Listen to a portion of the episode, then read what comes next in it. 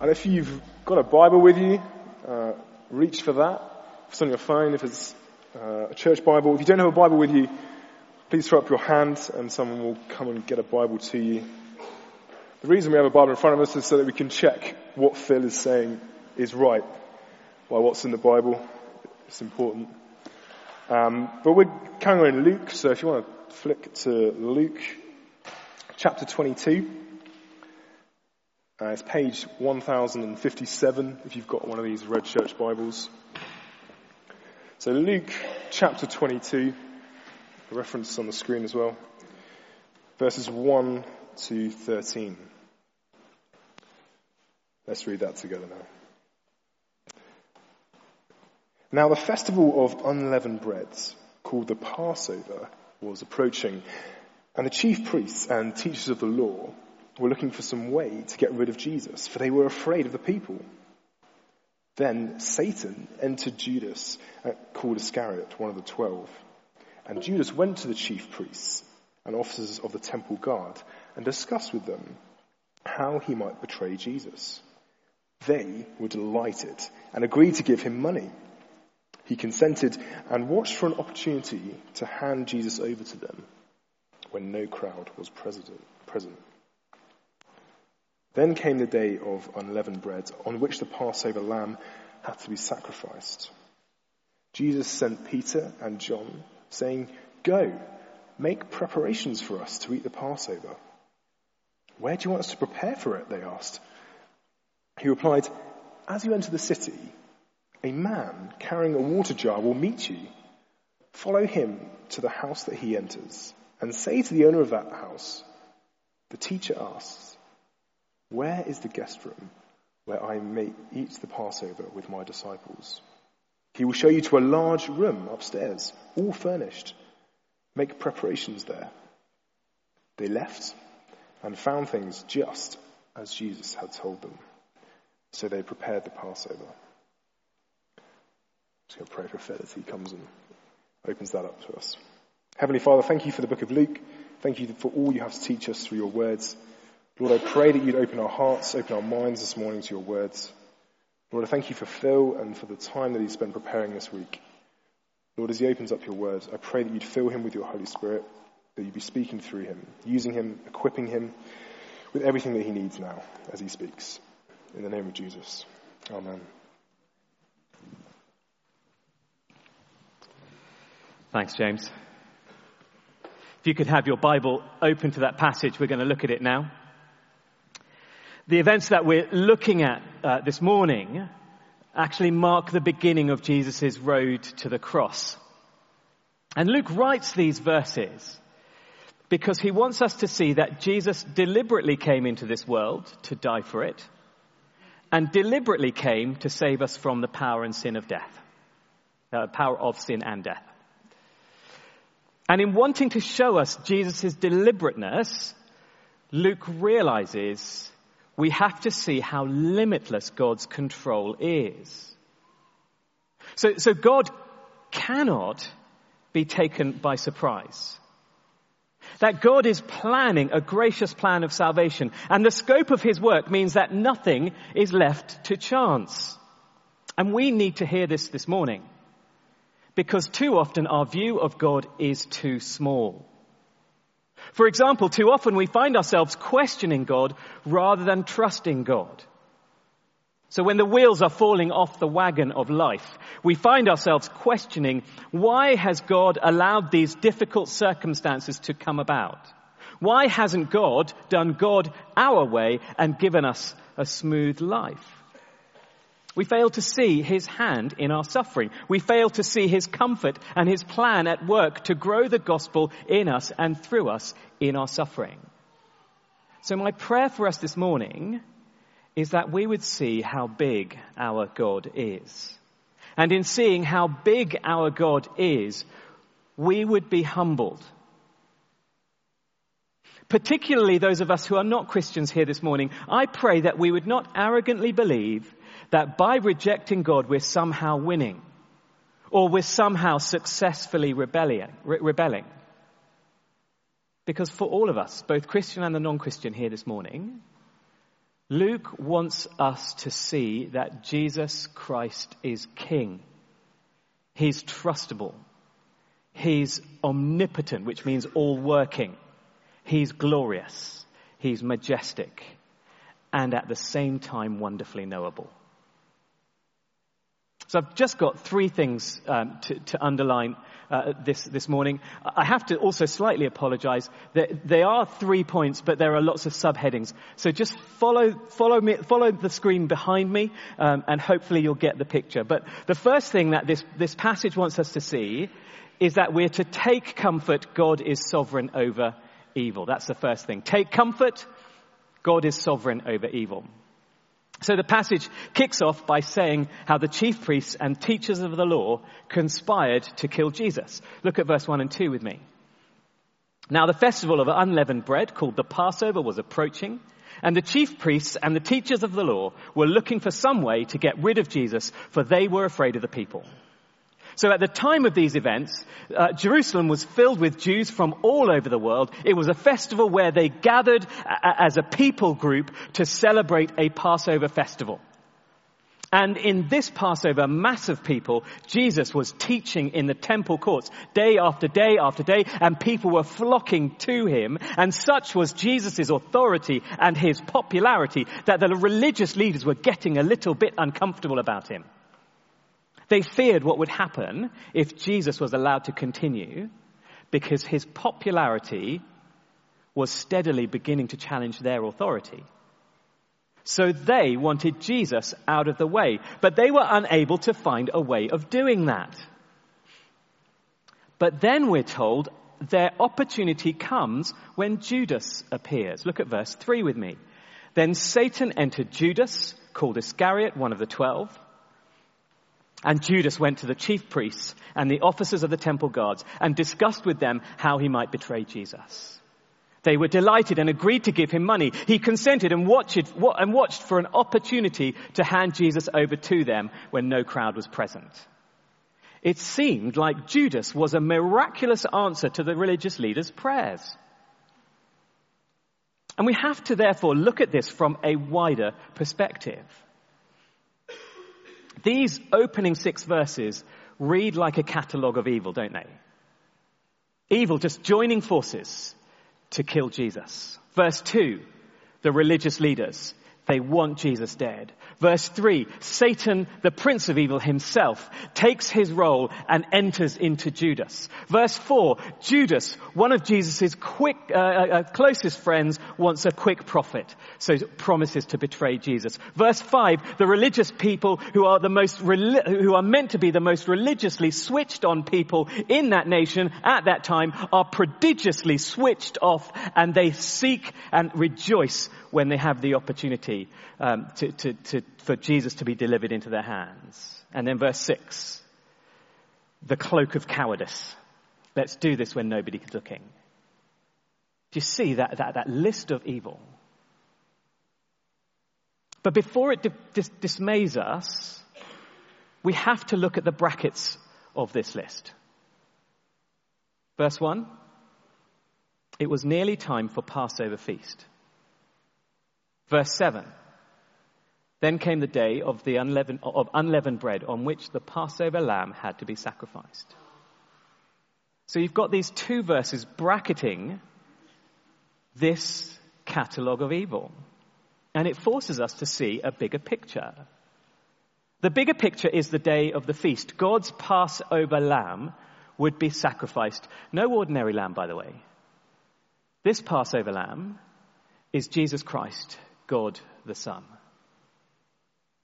And By wrapping this catalogue of evil in a Passover context, what Luke is doing is helping us see that none of these events are accidental. None of them take Jesus by surprise. And actually the opposite is occurring. God was working his plan of salvation and was even using evil men and the devil himself to accomplish it.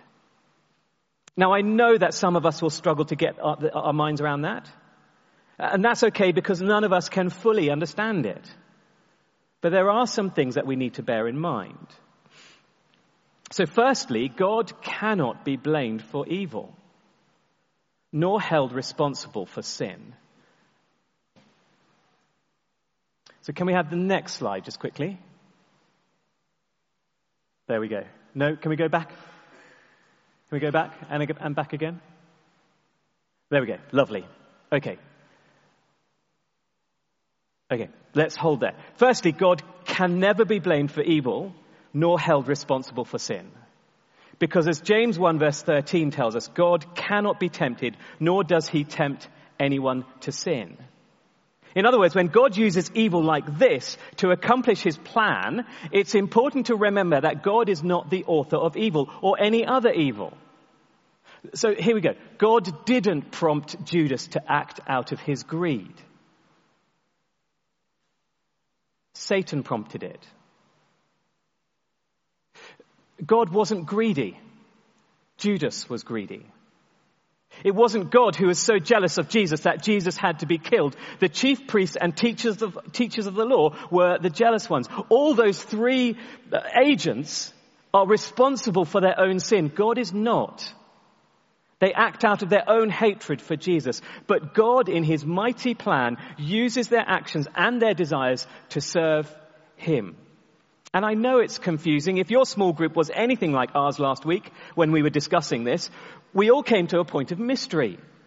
Our minds were blown away by the fact that God in His sovereignty was working to save the world by sustaining the devil and these evil people and was using their sin for His glorious plan. God was using them, but He's not responsible for their actions against Jesus. Secondly, God's rule and control over evil is a comfort to us. No matter how hard evil tries, no matter how wicked and corrupt and evil society becomes, no matter how frightening and powerful Satan may be, evil cannot overcome God nor taint his goodness with their evil. In other words, God controls and rules over this string of evil choices and evil men and even over Satan himself. And his control is underlined elsewhere in the Bible by the book of Job. In that book, that's an Old Testament book, by the way, we're told of a story uh, uh, of a man called Job who went through unimaginable suffering that was seemingly random. And God carried him through it. And in the story, we're told the devil had to ask God's permission to attack Job. And it's a story that shows us how God's hand is actively and constantly restraining evil.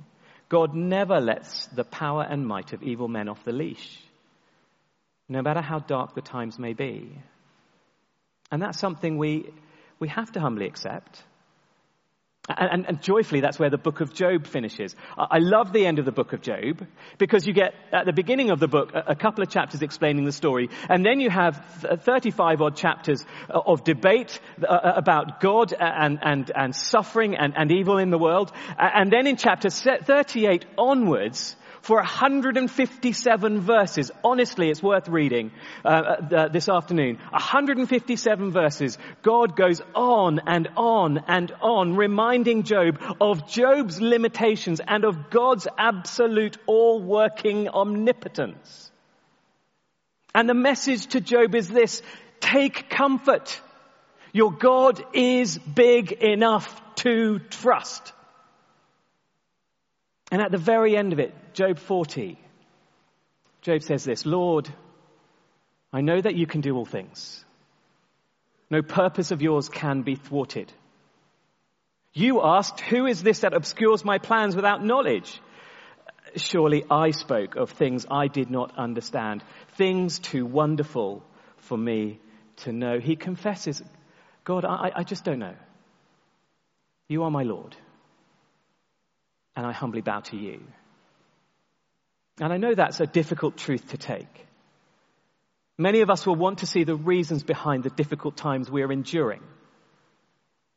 That's what Luke is trying to get us to see in these opening verses of chapter 22.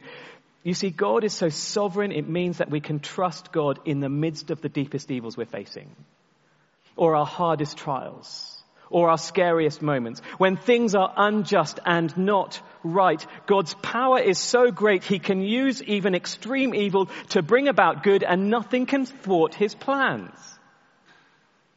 And that might mean that although we suffer pain for a little while, it means we have hope and assurance that the pain will somehow work for our good and God's glory, and one day God will bring an end to all evil. I was struck a few years back by a friend of ours, um, well, a lady we knew uh, in, in, in my last church. Um, her son worked for YWAM in, in, um, in Iraq, and he was captured by ISIS. Uh, undoubtedly tortured. We were all very worried and naturally play, praying for him to be released. And then we discovered her prayer. And her prayer went like this Father God, keep him there until all that Christ wants to accomplish through him is complete. There is a woman who truly understands the sovereignty of God in evil and suffering. May he remain in captivity till all that Christ wants to accomplish through him is complete. And for those of us who are Christians here this morning, she's a great role model for us to trust God's goodness even when we can't see it. Because our passage says God is not unaware of evil. The reality is, God restrains evil like a dog catcher restrains a rabid stray. That is the truth. And in the mystery of it, we're to preach this to our souls. Your God is bigger than you ever imagined. Your God is bigger than you ever imagined. The second thing that this passage wants us to, to understand is that we are to be warned that evil is working in this world. So, as well as bringing comfort, there are also two implied warnings for us in the first six verses of this passage. So, the first warning is this evaluate your heart, don't be like Judas. If we could have the next slide, please. Great. Evaluate your heart, don't be like Judas. Judas had been with Jesus uh, for the full three years of his ministry. He'd been at Jesus' side. He'd healed and cast out demons by Jesus' authority. And yet all the while, his heart belonged to money. John 12 verse 6 tells us that Judas was a thief and a keeper of the money bag. He used to help himself to what he put into it, uh, to what was put into it. So on the one hand, he believed everything he saw about Jesus. He believed Jesus was a great miracle worker. He probably even believed that Jesus was the Messiah from God. But it seemed that Jesus was never Judas's Lord. And we can say that because his actions betrayed his attitude. And the devil takes the opportunity to possess him. And the warning is illustrated by many others who, like Judas, have seemed to be faithful Christians, but have hidden their rebellion well. History is littered with the stories of Christians who have wandered from the truth. There are many examples today of men and women who were once passionate about their faith, but have ended up abandoning Jesus for the idols of their hearts, just like Judas does here. And the warning, therefore, is to honestly evaluate our hearts. We're to take the Bible's encouragements to run the race, to fight the fight, to work out our salvation with fear and trembling seriously because our hearts are so deceitful about where we are spiritually. So it's good to ask ourselves honestly, what are the things that we find too precious to give up and to give to Jesus? What are they? Where in our lives do we not trust God? Is there an area in our lives where we're not listening to God's word, but rather we're listening to the lies of the world around us? The warning encourages us to remain vulnerable to the Spirit calling us to Jesus and following Him so that we do not follow Judas in betraying Jesus. So that's one warning about ourselves. The other warning is about the power of the devil. Uh, warning two, the devil is at work. Don't listen to his lies. So the Bible tells us in 1 Peter 5 verse 8 to be alert and of sober mind. Your enemy, the devil, prowls around like a roaring lion looking for someone to devour. And Jesus says in, in John chapter 8, when he lies, about talking about the devil, when he lies, he speaks his native language, for he is a liar and the father of lies. We're to be warned. The devil and the demonic are powerfully working in this world, and we must have a healthy respect for them in the same way that it's a healthy thing to respect a poisonous snake. In that sense, we're to understand the devil wants to destroy anything God approves of. Whether it's our prayer time, whether it's our Bible reading, whether it's our marriages, whether it's the godly walk of our children, whether it's Christian purity and any church that preaches the gospel. The devil wants them dead. And we have to understand it's by God's grace that we're not crushed by him. And because he's working in this world against Christians and Christ's church, we're to be aware of the lies that he preaches to our souls. Lies about our marriages, lies about ourselves, lies about our self-esteem, lies about our persistent sin, lies about other people. How do you know when you're listening to the devil? A good indicator is when you've lost trust in God's word and refuse to listen to God's, uh, to, to the wisdom of godly men around you. Another indicator is that we become liars ourselves. We hide the truth about our sin. We don't want to talk about the direction that our lives are heading. We find ourselves making our sin acceptable in our hearts and justifying it to those around us. Lies. The devil is the father of lies. When we become liars ourselves, we're to watch out that we don't fall for the things that he whispers in our ears. And we can watch out by being careful to pray for God's protection and strength. Just like Jesus encourages his disciples to do in the Garden of Gethsemane just before he's arrested. We do, we, we watch out by constantly reminding ourselves of Christ's love by strengthening our understanding of His Word through prayer and fellowship and through confession of sin. That's what we've just expressed this morning. That's why we took the time to confess our sin, because He is faithful and just to forgive us our sin and to cleanse us from all unrighteousness around God's table. Let's be vigilant, looking out for the devil's lies and seeking to hear the truth of God's word, no matter how unpalatable it is to us. Listen to God's word.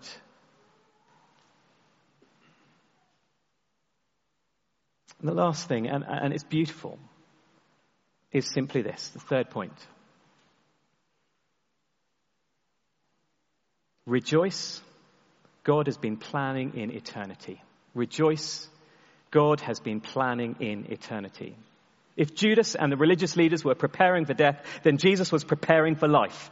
By that I mean, all, when we look at the rest of the chapter, it's all about how Jesus prepares his disciples for death and resurrection and the new kingdom of heaven uh, that he would give them. So look at verse 7 with me. I'm just going to read from 7 to 13. Then came the day of unleavened bread on which the Passover lamb had to be sacrificed.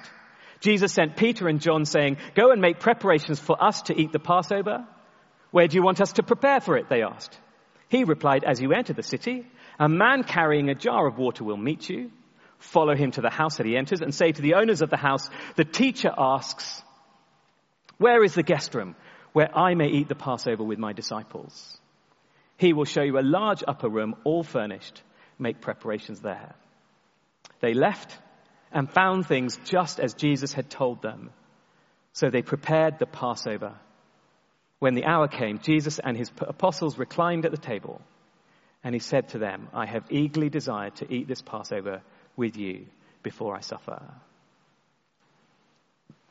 Again, Luke's details about the Passover are repeated And they indicate the arrival of a, spe- uh, of a specific event. Look at verse 7. It was the day of unleavened bread on which the Passover lamb had to be sacrificed. Verse 8, Jesus told them to prepare for, this, for them to celebrate the Passover. Verse 11, they were to meet a man and say to him, Where is the room in which I can celebrate the Passover with my disciples? Verse 13, they found the things just as Jesus had told them, so they prepared the Passover. And then in verse 15, I have eagerly desired to eat this Passover with you before I suffer. It's not subtle.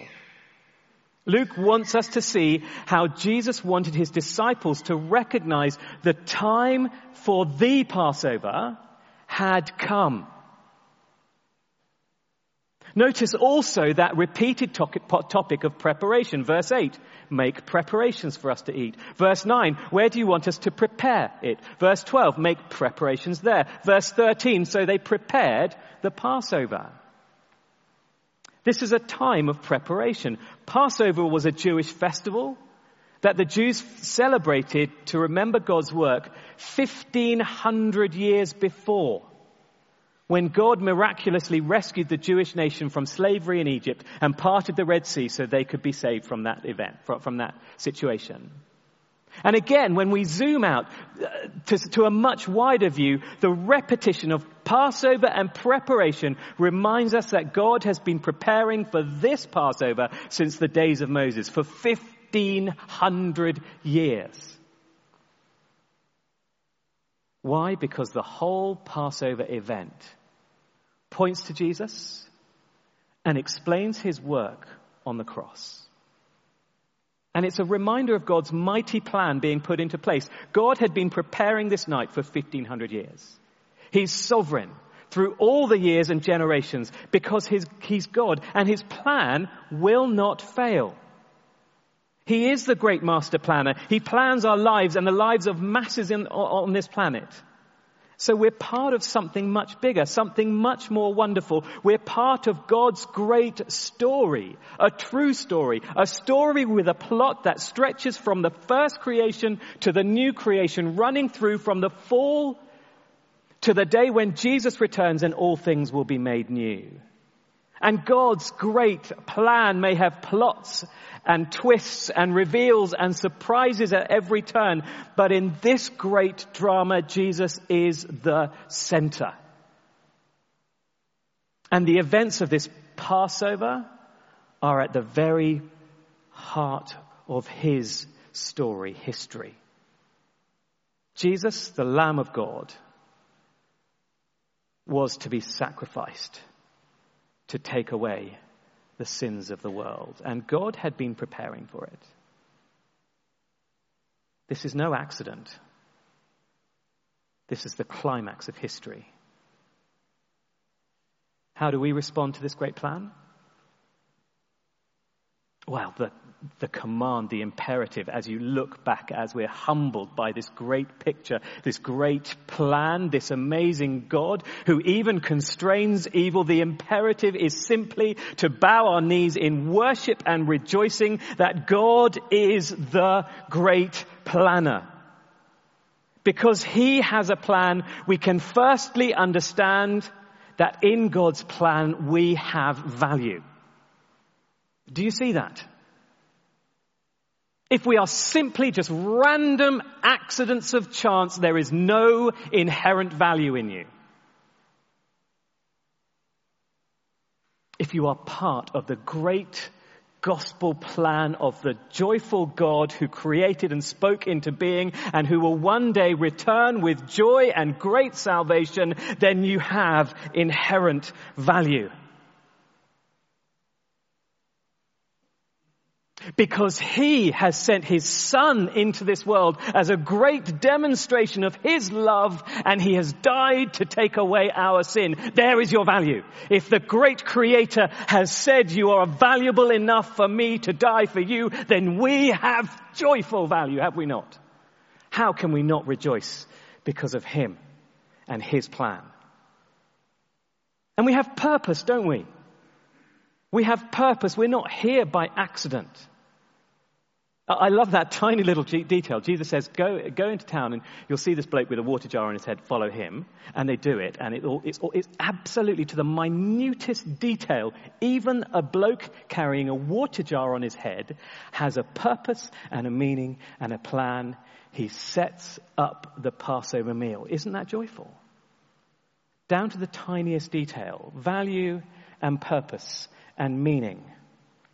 That jar on his head was not there by accident. Do you really believe that we are here by accident this morning? I hope not. That God has given you the motivation to work through the storm and the rain and that, that horrible feeling of neh that it places on your heart to be here to listen to His word, to see this great plan in God, to hear of His almighty plan and power over evil. This is your God. He has brought us here this morning to hear of His might uh, uh, and, and, and powerful sovereignty and to rejoice in Him. That is His purpose this morning. And His great plan invites us to know purpose in Him. And His great plan gives us identity. Who am I? Who am I? Who am I? I am a child of God's plan. I am in His love. I have been saved and purchased and redeemed by His grace, by His plan that brought His Son to the cross to die in my place. I am a child of the great Almighty God. And first and foremost, if you're a Christian here this morning, there is your place in the plan of God. He gives us purpose. He shows us our value to Him. He teaches us who we really are in Christ. And that's why we rejoice. This great plan of God grounds us in His mighty arms. There's naught that can take away that from us. I realize that there might be some of us this morning who aren't Christians, who are struggling to fit the jigsaw pieces of God and Jesus and his plan together. Or can I encourage you to consider your value before God? That he has sent Jesus Christ into this world to take away your sins and my sins. Can I encourage you to ask him to be the God of your life? To be the one who shapes your value, who shapes your purpose, who shapes your identity through Jesus' death on the cross. And the one who invites us to be a healthy part of his plan in this world. That's his invitation this morning. Perhaps you've not done that before. Perhaps you once said something to God to that degree, but you never, you, you realize you never really meant it. Wherever you're at,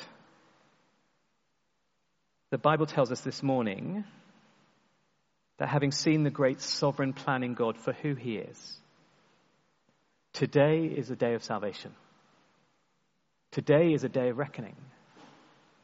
And it's time to talk to Him in all His glory and majesty and love and care and wisdom for us about a relationship with Him. And for all of us this morning, let's remember how Luke subtly reminds us of this great plan of God in the midst of evil and plotting. So, no matter how dark the times might be, Jesus is Lord. Even when he's betrayed by one of his best friends, even when he's hung on a cross by those who believed they worshipped his Father. We can be humbled by that and follow Luke's invitation to take comfort in it and to rejoice. The Lord is King, King over evil. His hand is working his plan of salvation, even today and tomorrow till Jesus returns. Let's rejoice, take comfort, and be warned by all that God's word has shared with us this morning.